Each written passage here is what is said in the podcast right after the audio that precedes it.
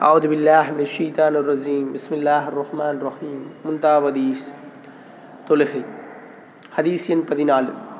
கியாமத்து நாளில் முதல் முதலாக தொழுகையை பற்றி விசாரணை செய்யப்படும். தொழுகை சரியாக இருந்தால் மற்ற அமல்களும் சரியாக இருக்கும். தொழுகை சீர்குலைந்து இருந்தால் இதர அமல்களும் சீர்குலைந்து இருக்கும் என்று நபி சல்லா அலி இஸ்லாம் அவர்கள் கூறியதாக ஹஜரத் அப்துல்லாஹிப்னு குர்த் அலி அல்லாஹ் அவர்கள் அறிவிக்கிறார்கள். நூல் தபுரானி.